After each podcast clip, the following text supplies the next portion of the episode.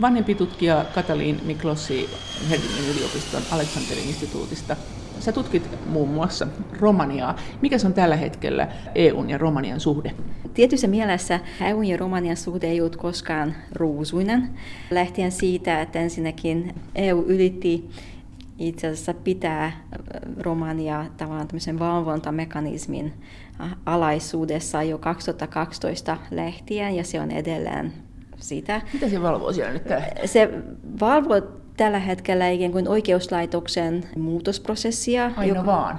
Aina vaan, koska se ei vieläkään ole valmis. Ja toinen on korruptio ja se, että millä tavalla korruptiota vastaan taistellaan, minkälainen korruptiolainsäädäntö on, miten sitä pannaan toimeen. Eli mm, tavallaan tällaisia ikään kuin perusasioita, joka on sen takia nolo, koska Romania on ollut nyt EU-jäsenenä nyt toukokuussa kymmenen vuotta.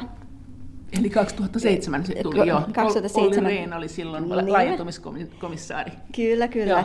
Ja, ja se onkin itse asiassa ollut vähän hankalaa, että me tiedettiin 2007, että Romania ei ollut valmis tässä demokratisaatioprosessissa, mutta EU pelkäsi siitä, että se ei tule koskaan valmiiksi, jos sitä ei oteta jäseneksi. Ja pelättiin siitä, että Romania luisuu tämmöisen valko-venäläisen tyyppiseen niin kehitykseen. Eli haluttiin pelastaa Romania EU-jäsenenä.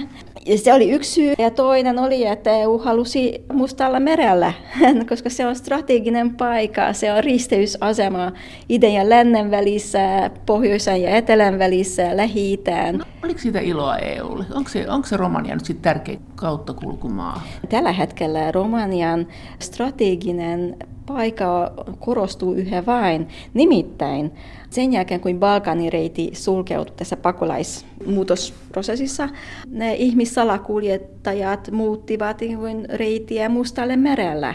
Eli nyt yhtäkkiä Turkista ei lännestä pääse ikään kuin Välimeren kautta Balkanille, vaan nyt Mustalle meren kautta kierretään nämä ihmisvirat, jonka takia itse asiassa EU nyt katsokin, että Romanian ja Bulgarian asema siirtolaisuuden sen patoamisessa tai sen hidastamisessa tulee olemaan aika olennainen. Toinen asia on tietysti Venäjä. Eli se, että Mustalle merellä nyt Venäjä ilmestyi, Krimia vallattiin ja sitten nimenomaan tämä iteiset vyöhykkeet Ukrainasta on nyt Venäjän mielinen. Eli Venäjä on muuttanut tätä Mustanmeren strategista tasapainoa suhteellisen lyhyellä ajalla, jonka takia taas kerran Romania ja Bulgarian NATO-maat niin yrittävät tasapainoilla siellä. Ja tällä hetkellä itse asiassa nyt meneillään ihan uusi strateginen ajattelu, jossa Baltia Puola ja Romania pyrkii tavallaan luomaan tavallaan tämmöistä suojavyöhykettä Venäjän päin. Venäjän päin. Ja se tietysti se tarkoittaa sitä, että NATO-läsnäolo ja NATO-joukkojen osastot ovat lisääntyneet tällä niin vyöhykkeellä. Eli tämä ikään kuin Romania tässä ja myös Mustameri on ikään kuin monellakin tavalla ollut ikään kuin hyvin tärkeä EUlle ja NATOlle. Ja meidän pitää muistaa, että aikoinaan oli tavallaan muistaakseni tämä Nabucco öljyputki, suunnitelma, jossa Venäjä kierteessä yritettiin saada putkia Mustanmeren alla. Se, se oli ikään kuin vielä 2007 Kaukasian kautta idästä oli saatu mahdollisesti jopa Uzbekistanista asti ihan EUlle päin. Putki olisi tullut Romanian kautta joo, tietysti. Jo. Että, eli siinä mielessä vielä 2007 oli niin validi suunnitelma, jonka takia haluttiinkin varmistaa, että Romanian sillanpääasema monallekin tavalla. Ja tietysti sillanpääasema siinäkin mielessä, että haluttiin enemmän ja enemmän idän markkinoille, Kaukaasiaan, siinä vaiheessa vielä Venäjän markkinoille, Ukrainan markkinoille.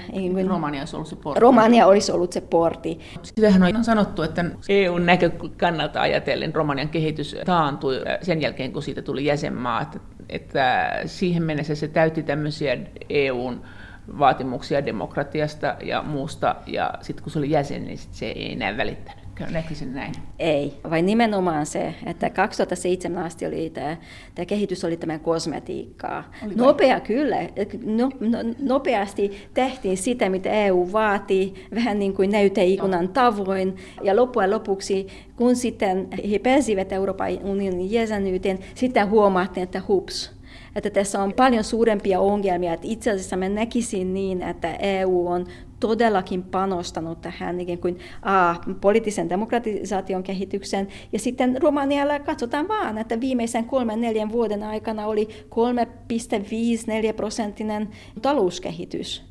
BKT kasvoi koko ajan. Että emme sanoisi niin, että Romanian kehitys ikään kuin jämähtänyt, vain päinvastoin, että EU avitti sitä no, kehitystä. No sitähän sanotaan jopa näin, että Romania on tämmöinen EUn piilevä menestystarina. Siitä ei huomata, että se on menestystarina. Että siellä on niin kova talouskehitys. Tietysti verrattuna siihen, mitä se on ollut, niin se prosentuaalisesti nousee Joo, joo, to, totta kai, totta kai. Ja sitten se, että yhtäkkiä ikään kuin Romanian markkinat avautui, sinne saatiin investointeja.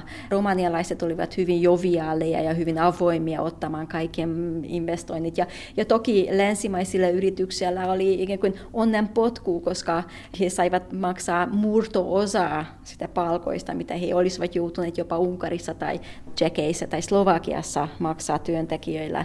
Et sen takia itse asiassa monetkin firmat firmat lähti Tsekeistä ja Unkarista itäänpäin Romaniaan, koska se oli ikään kuin halvempi työ. Romania on iso maa väestön suhteen. Siellä on 20 miljoonaa ihmistä, että niin. kun vertaa Suomeen, siis sitä kuitenkin pidetään niin pienenä. Miten sä luulet, että tuleeko se olemaan vielä iso tekijä EU-ssa, että koska se tuosta nousee siten, että sieltä ei tulisi näitä korruptioskandaaleita ja demokratiaongelmia ja näin? No mä näkisin niin, että korruptio ei ole sellainen, mitä voidaan kytkeä näin. Se, se tulee olemaan vielä ehkä seuraavan sukupolven ongelma, että sitä ei yksinkertaisesti pystytä ikään kuin ratkaisemaan pelkästään lainsäädännöllä, koska se on ikään kuin sisällä siinä poliittisessa kulttuurissa, sisällä sitä ikään kuin tavassa toimia. Miten se menee sitten, mitä EU voi sille? Ja minkälainen se korruptiotilanne siellä on? Mitä siellä tapahtuu? Miten laaja? Sinnehän yritettiin saada tämmöistä lakia, että oliko se alle 44 000 euroa, jos on se korruption määrä, niin se ei ole rangaistavaa, mutta sit, sitä lakia ei sitten saatu läpi mutta se jotenkin kuvaa ehkä kuitenkin sitä suhtautumista asiaan. No se liittyy tähän niin kuin menneille Norjavan poliittisen kriisin, joka alkoi lähes heti, kun vaaleista päästiin. Eli tämän takana on se, että tällä hetkellä vallassa ovat demarit, pienen liberaalipuolueen kanssa hallitsevat yhdessä. Heillä on 54 prosenttinen niin enemmistö parlamentissa, joka tarkoittaa sitä, että he saavat läpi mitä tahansa lakeja välittämättä oppositiota, välittämättä ihmisistä mistä, mistä tahansa. Mutta ongelma tässä oli, että minkä takia he halusivat lieventää itse asiassa korruptiolainsäädäntöä, oli se, että tämä Demari-puolueen johtaja Liviu Dragnea sai itse asiassa ehdollista vankilatuomiota paitsi korruptiosta, rahanpesusta, virkaisemaan verinkäytöstä. Romanian lakien mukaan tällainen henkilö ei voi olla pääministeri, jolloin ihan sanomalla, että hän nimitti marionetti pääministeriä ja marionetti hallitusta. Tämä tapahtui viime tammikuussa. Hän halusi ikään kuin kulisseissa kuitenkin määrätä poliittisen linjan äh, suunta. Ja ongelma tässä oli, että hänellä kulisseissa vaikuttaminen ei riittänyt, eli hän halusi itse asiassa itse päästä vaataan niin, että tuodaan uutta lakia. Ensin se, sitä haluttiin nopealla hete-asetuksella, joka olisi kiertänyt esimerkiksi parlamentin keskusteluakin. Hete-asetuksella nimenomaan lieventä tätä rikoslakia kohtaa tässä korruptiosäädöksessä. Ja nimenomaan 44 000 euroon asti kuka tahansa voi pimittää mitään ja ei saa sitä vankilarangaistusta, jolloin ikään kuin ihmiset lähti kadulle. Että viime helmikuussa satoja tuhansia ihmisiä oli Bukarestin kaduilla ja suurissa kaupungeissa kanssa viikkokausia. Että tämä riittää, tämä riittää, koska tavallisille ihmisillä on sellainen mielipide, että jokainen politiikka on korruptoitunut hampaisiin. Että ikään kuin se on se lähtökohta. Ja kun sitten tuodaan tällaista niin kuin merkeä pyyhätä kasvoja vastaan, että hei, että mitä tahansa, jos sinä varastat, sinä joudut vankilaan, mutta ne poliitikot voivat varastaa 44 000 ja silti pääsevät verejestä. Ja ihmiset eivät siitä sietäneet. Ja mitä tapahtui? Hallitus joutui ensimmäistä kertaa perääntymään, koska NATO ja EU kulissien takana painosti Romanian hallitusta, että tämä nyt ei enää, että tähän asti ja ei enempää. Että ei, ei voi tällaista enää sietää länsimaisessa yhteisössä. Mutta sitten hallitus perääntyi ja koska tämä marionettipääministeri, eli ja. tämä Sorin Grindeanu, ja. jota itse asiassa tämä Liviu Dragnea puolueen johtaja ja. nimitti ja. marionettiksi. Ja. ja hän avoimesti sanoi, että tämä on vain virka tekevä pääministeri. Näin sanoi mediassa. Tämä Sorin Grindeanu alkoi saada kansan suosiota taakse ja se oli vaarallinen. Eh, kaiken lisäksi hän alkoi jarruttaa tätä lakiehdotuksen etenemistä, koska hallitus pani sitä uudestaan sisään. Että nyt ei enää hetäasetuksella, vaan niin parlamenttikeskustelun alaiseksi normaaliksi lakiesitykseksi. Grindianu alkoi jarruttaa, sai suosiota ja alkoi ottaa etäisyyttä puoluejohtajasta. Et pikkuhiljaa marionetti pääministeri alkoi elää omaa elämänsä ja alkoi itsenäistyä. Et ihan tämmöinen klassinen tarina.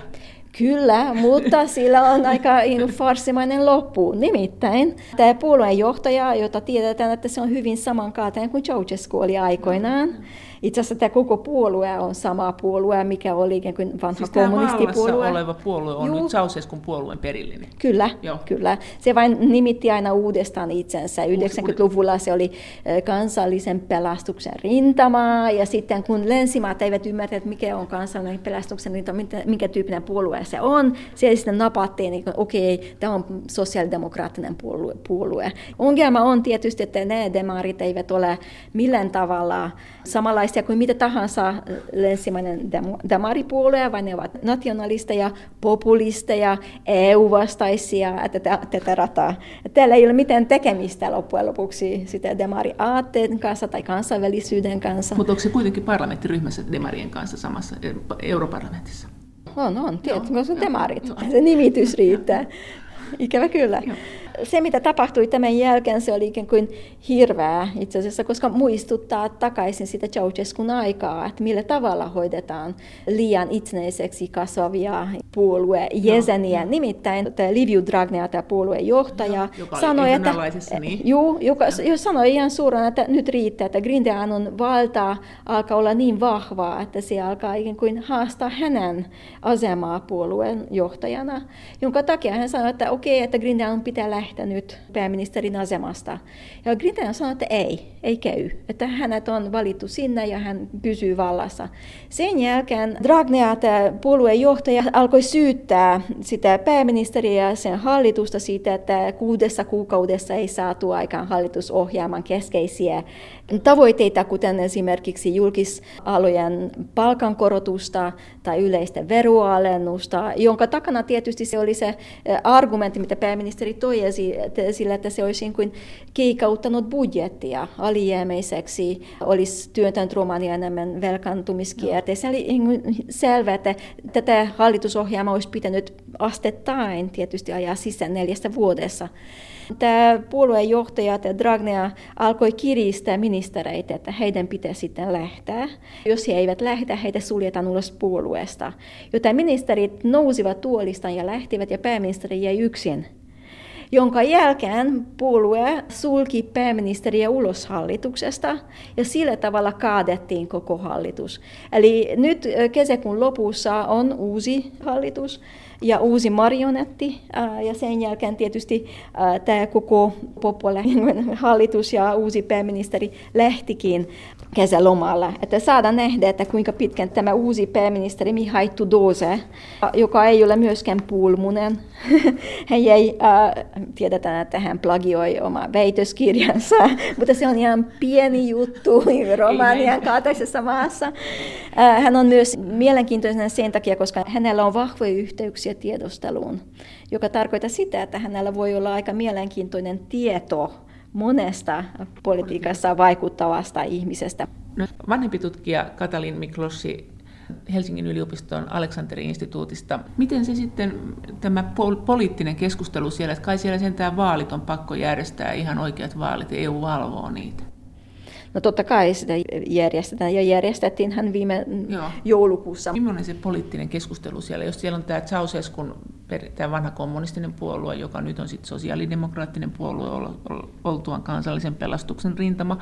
Mitä se, mikä se muu puoluekenttä on? Millainen se, poli, siis se poliittinen keskustelu siellä on? Että onko se vaan niin, että kaikki tulee ja sanoo, että me lopetetaan korruptio ja, ja talous nousee, vai onko siellä ihan oikeita aatteellisia eroja, joissa keskustellaan niin kuin poliittisesti ja keskustellaanko siellä myös siitä, että mikä on meidän suhteemme EU-hun esimerkiksi?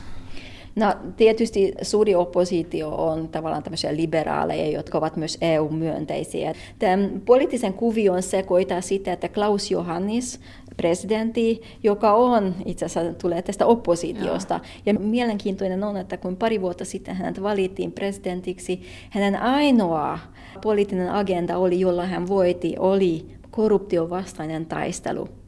Ja tämä korruption vastainen taistelu itse asiassa on edennyt sillä tavalla, että tässä on erinomainen, hyvin tehokas pieni toimisto, sitä kutsun DNAksi, joka on ikään kuin hauska, koska se on ikään kuin perimä, poliittinen perimä. No, joka tapauksessa DNAksi kutsuttu tämmöinen syyteenvirasto, jonka päätehtävänä on korruptio vastainen taistelu.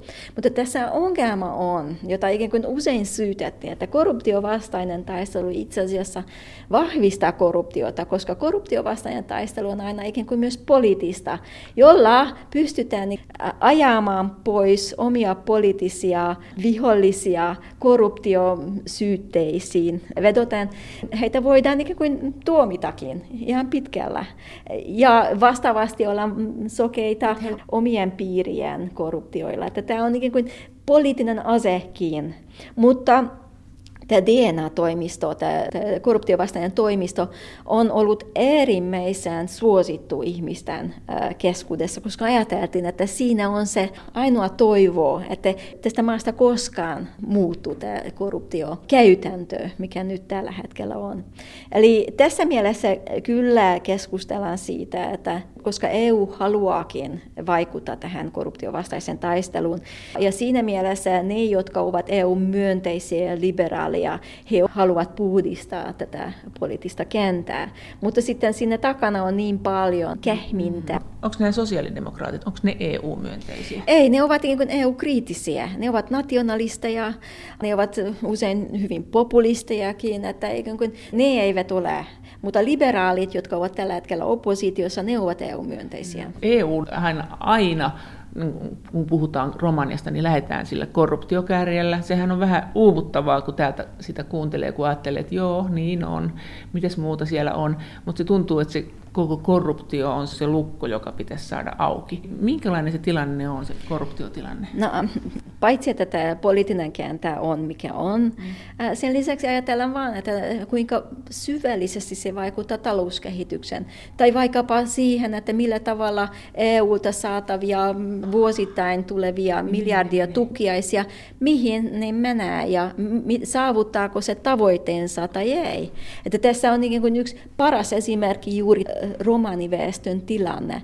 Siihen EU on satsannut vuosien aikana useita kymmeniä miljardia euroja, jotta Romania tekisi jotain tällä aivan huutavalla ongelmalla.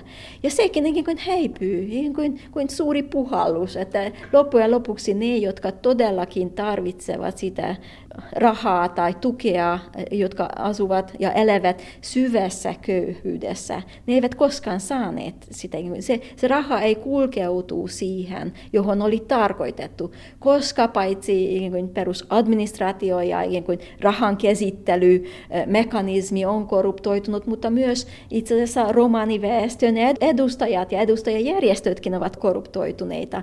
Eli siinä mielessä yksinkertaisesti se järjestelmä estää sitä, että esimerkiksi romaniväestön ongelmalla voidaan tehdä jotakin niin kuin oikeasti tehokkaasti. Mikä se muuten on se Romanian romanien tilanne? Hehän näkyvät nyt EU-alueella. Tämä on ikään kuin hyvin laaja ongelma ja yleensä ikävä kyllä katsotaan aina yksipuolisesti, että tässä on ikään kuin Tämä ongelma lähtee jo kauas, kauas historiasta. Et voidaan sanoa, että niin sosialismi ei pystynyt tällä, tai valtiososialismi tai kommunismi ei pystynyt tällä, ikään kuin tällä ongelmalla tehdä mitään. Mutta, mutta heitä, joo, joo, mutta heitä pakotettiin esimerkiksi töihin, että heillä oli tarjolla työtä ja oli pakko käydä koulua. Nyt järjestelmän muutoksen ensimmäinen on, koska suuri osa itse asiassa romaneista asuu maaseutulla, noin 89 prosenttisesti ovat maaseudun asukkaita. Se, mitä tapahtui tässä vapauden ensimmäisenä vuosina, oli se, että ne kylät, joissa nämä romanit asui, ne ikään kuin siirsi pikkuhiljaa romaniasutusta ihan kylän laitamilla, että alkoivat syntyä tavallaan tämmöisiä gettomaisia alueita 90-luvun alkupuolella. Tämä on yksi asia.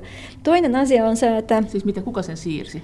No kyllä, pa- kyllä. paikalliset asukkaat, paikalliset asukkaat että he halu, halusivat, että työnsivät niin kuin pois asutuksesta, Joo. että he eivät halunneet olla ikään kuin tekemisissä toiden kanssa.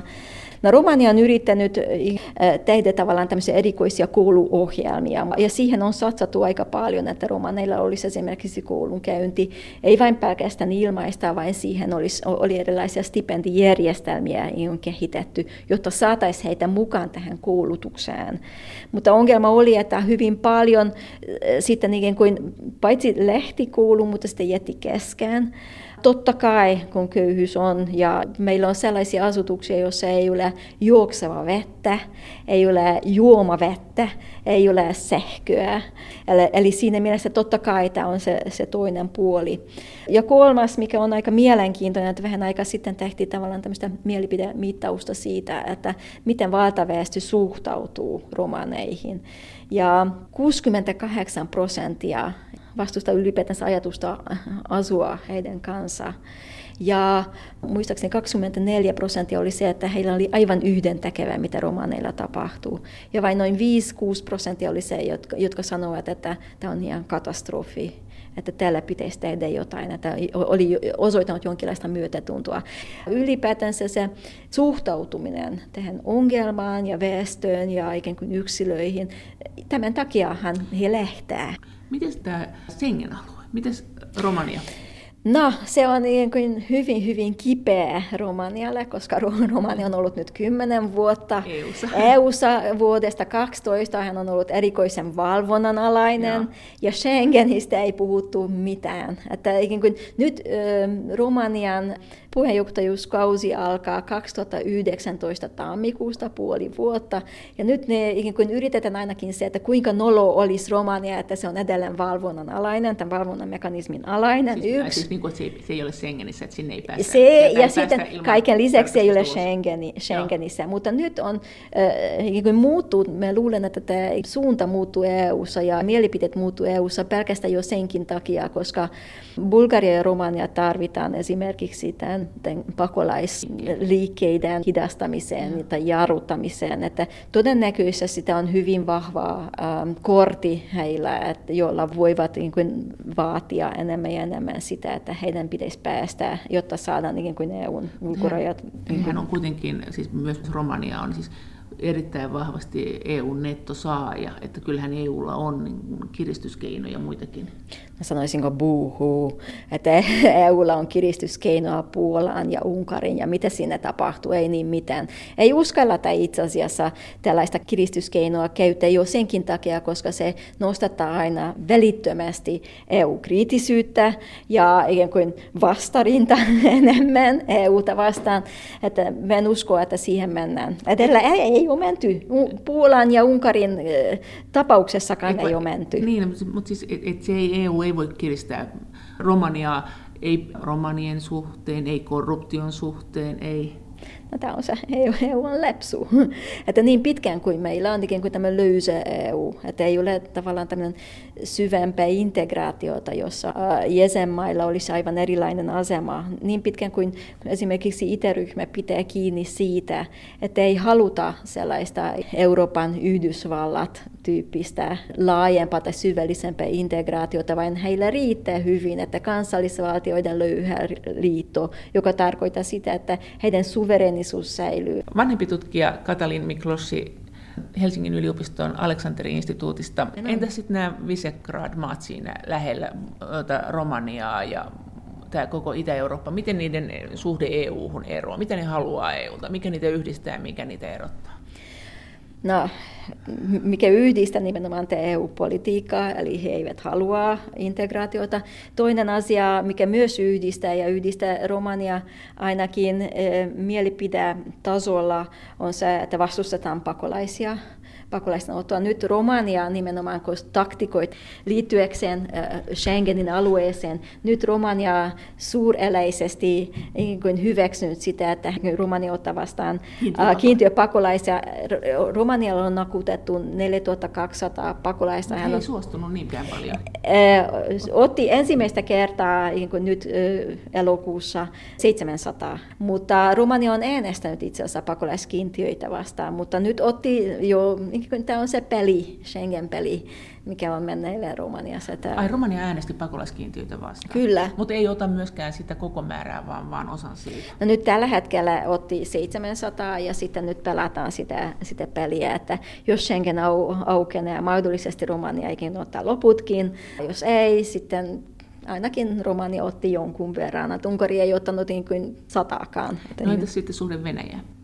No Venäjä on, on kuten sanoin, siis että tässä... Itä-Euroopan maista, siihen yhdistää kai heitä. Itse asiassa ei, koska Visegrad-maita, erikoisesti Tsekki, Slovakia ja Unkari yhdistää sitä, että he eivät ole hyvin myötämielisiä tähän, tähän Venäjän pakotteisiin, koska heidän mukaan ikään kuin business as usual, että pitää ikään kuin käydä kauppaa, koska se on kaikkia ikään kuin hyödyntävää, että ei ole mitään järkeä ikään kuin katkaista kaikki välit, koska silloin säilyy myös ikään kuin puhekanavat, että ja se on ainoa vaikuttamismahdollisuus, että siinä mielessä he, he vastustavat esimerkiksi tätä Venäjän pakotteiden jatkamista. Mutta Romania Mutta Romania, Romania kannattaa, koska Romania pelkää. Romania on lähellä Venäjää. Ne Tsekki, Slovakia, Unkari, ne ovat, niin kuin, niillä ei ole yhteinen raja Venäjän kanssa, mutta Romanialla on niin kuin se uhka todellisempi, konkreettisempi, jonka takia Baltia, Puola ja Romanialla on ihan oma intressi tässä Venäjän vastustamisessa. Niin tässä EU-politiikan lohkossa niin rivit hajoaa ja,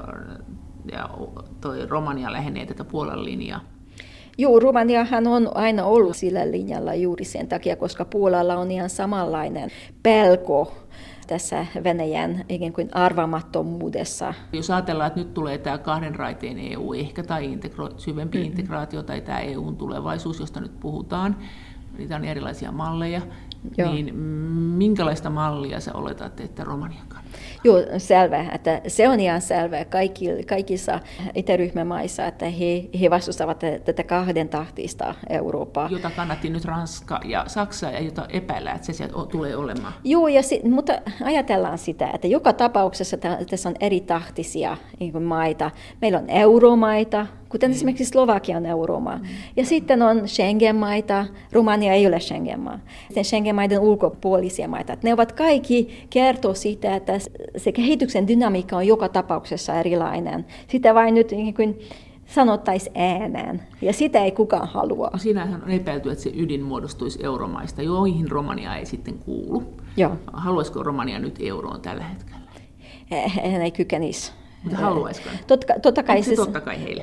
Mä luulen, että se on totta kai. Itse asiassa se on mielenkiintoinen, että se ei välttämättä, se ydinvaltiot eivät pelkästään mahdollisesti ole vain ja ainoastaan euromaita, koska esimerkiksi Tsekki on yksi näitä kehittyneimpiä itäryhmän maita ja se ei ole euromaa. Mutta Tsekki on niin hyvin tärkeä kumppani. Että voi olla, että tämä niin sanottu kaksitahtisuus ei ole sittenkään vain pelkästään eurokysymyksen ympärillä, vaan tulee olemaan tämmöinen tärkeä y- yhteen tulen puhaltamiskykyisiä valtioita, kuten esimerkiksi Tsekki, tai voi olla esimerkiksi Ruotsikin niin kuin tässä niin kuin ytimessä. En usko, että se olisi niin, niin yksinkertainen. Mutta tästä itse asiassa kaikki pelkää, ja erikoisesti sellaisia maita pelkää, joita EU on arvostellut aika paljon, kuten Puola tai Unkari, tai itse asiassa Romania korruption takia tai ikään kuin tämän demokratian vaikeuksien takia tai Bulgaria. Eli ne maat ovat ne, jotka ikään kuin kyseenalaistavat eniten tätä kaksitahtisuutta, tahtisuuden suunnitelmia. Mitä ne pelkää konkreettisesti? Se, konkreettisesti ne pelkää siitä, että kaksitahtisuuden kautta heidän tukiaisia leikataan, jos, jota itse asiassa jo ikään väläytettykin, että rahavirrat ikään kuin heikenevät tai, tai vähenevät radikaalisesti. Sitä pelkävät eniten.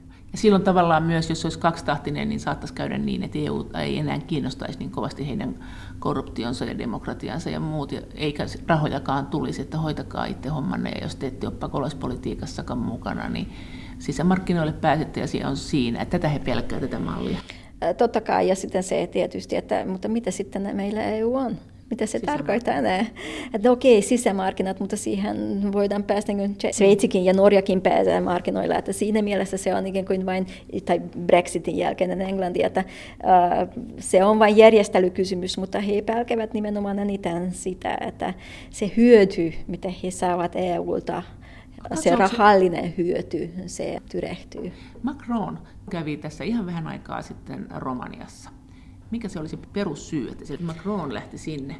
No itse asiassa Macron teki tavallaan tämmöistä kiertomatka. Ensin oli Salzburgissa keskustelu Tsekin ja Slovakian pääministereiden kanssa ja sitten lähti Romaniaan ja sen jälkeen Bulgariaan. Ja hän lobasi sitä, mikä on Ranskalla nyt äh, aika kiihkeän keskustelun aihe, että Itä-Euroopasta tai itäisistä maista äh, saapuneilla työntekijöillä pitäisi maksaa aivan samanlaista palkaa kuin ranskalaisille tai länsityöntekijöillä. Ja Tämä onkin siinä mielessä ongelma, koska ranskalaiset firmat esimerkiksi maksaa romanialaisille työntekijöille Romanian palkatason mukaan. Siis, jo, siis Ranskassa? Ranskassa.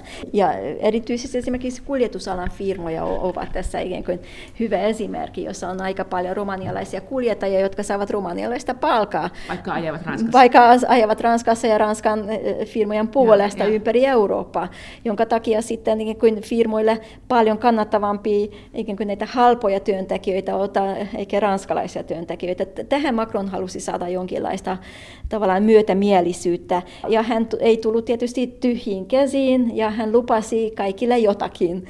Äh, kuten esimerkiksi Slovakialle luvattiin äh, pääsyä tähän äh, uuden kaksitahtiseen Euroopan ytimeen.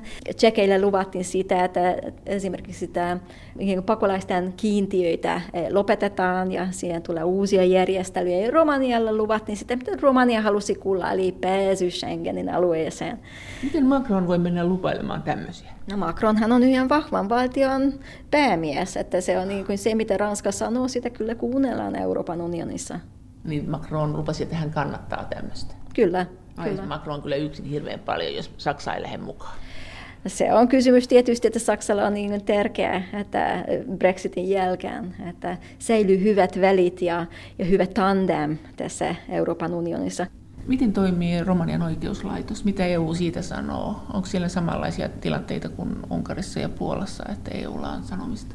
No on tietysti, ja tämä liittyy tietyssä mielessä, kiertyy taas kerran tähän korruptioon. Paitsi, että ikään kuin, kuinka paljon heihin vaikutetaan poliittisesti tuomioistuimiin, ja sitten kuinka paljon niitä voidaan nostaa että niiden tuomioita ostaa. Että tämä on se ongelma tässä, että eikö järjestelmä sinänsä. Jotkut sanovat, että korruptio ei ole järjestelmässä sisään, vaan korruptio on se järjestelmä itse.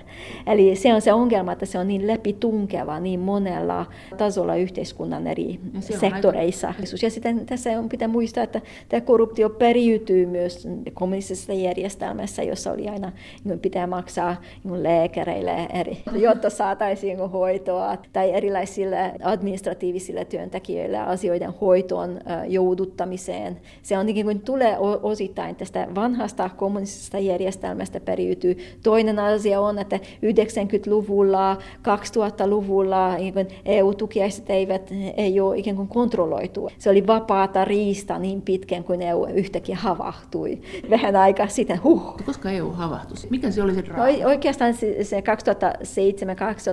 2007-2008 sen jälkeen, kun Romania liittyi EU, kun sitten ruvettiin katsomaan vähän tarkemmin, että mikä tuossa maassa todella tapahtuu.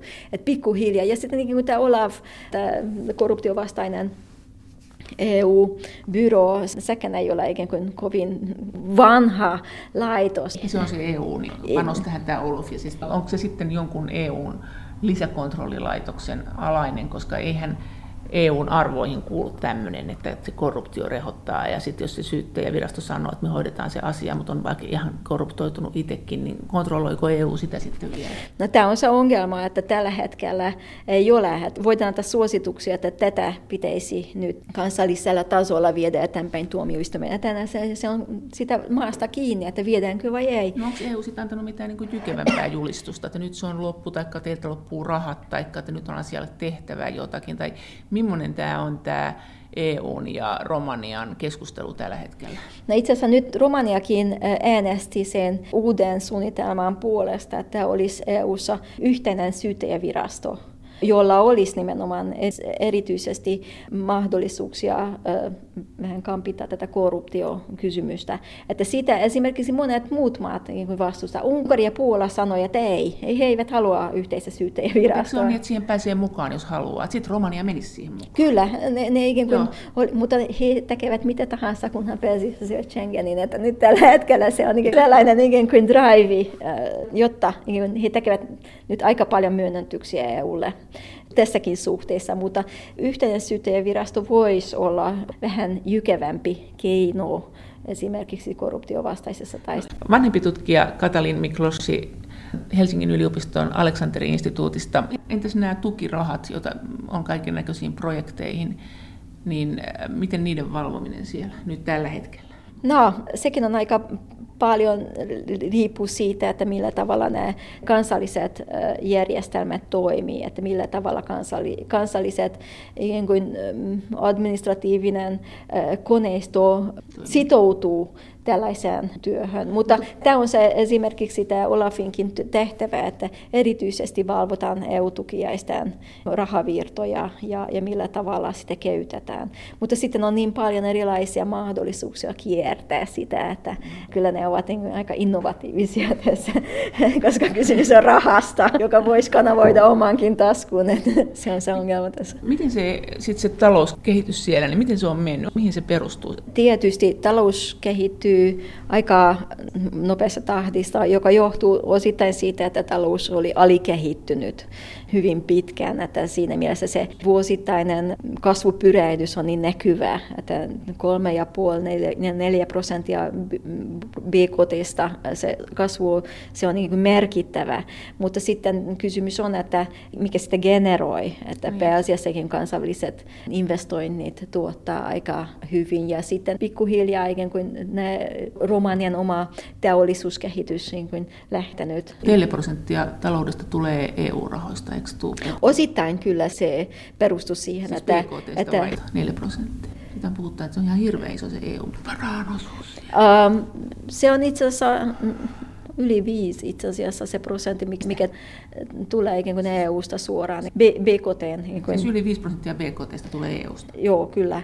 Ja osittain no. ajatellaan, että, talouskasvu on itse asiassa aika pitkälti myös, voidaan sanoa, että, että se on niin kuin osittain tätä EU-tukiaista, mutta se ei ole ihan totta, että siinä on aika paljon nimenomaan uusia yrityksiä, että Romania on tällä hetkellä niin hyvin suotuinen maaperä investointeihin, että hyvin paljon uusia yrityksiä syntyy ja ne menestyy aika hyvin. No miten sitten noihin numeroihin voi luottaa millään lailla? Et eikö siellä ole kuitenkin, jos kerran korruptiota, niin pakko olla myös harmaata taloutta, että mitä näistä luvuista sanotaan?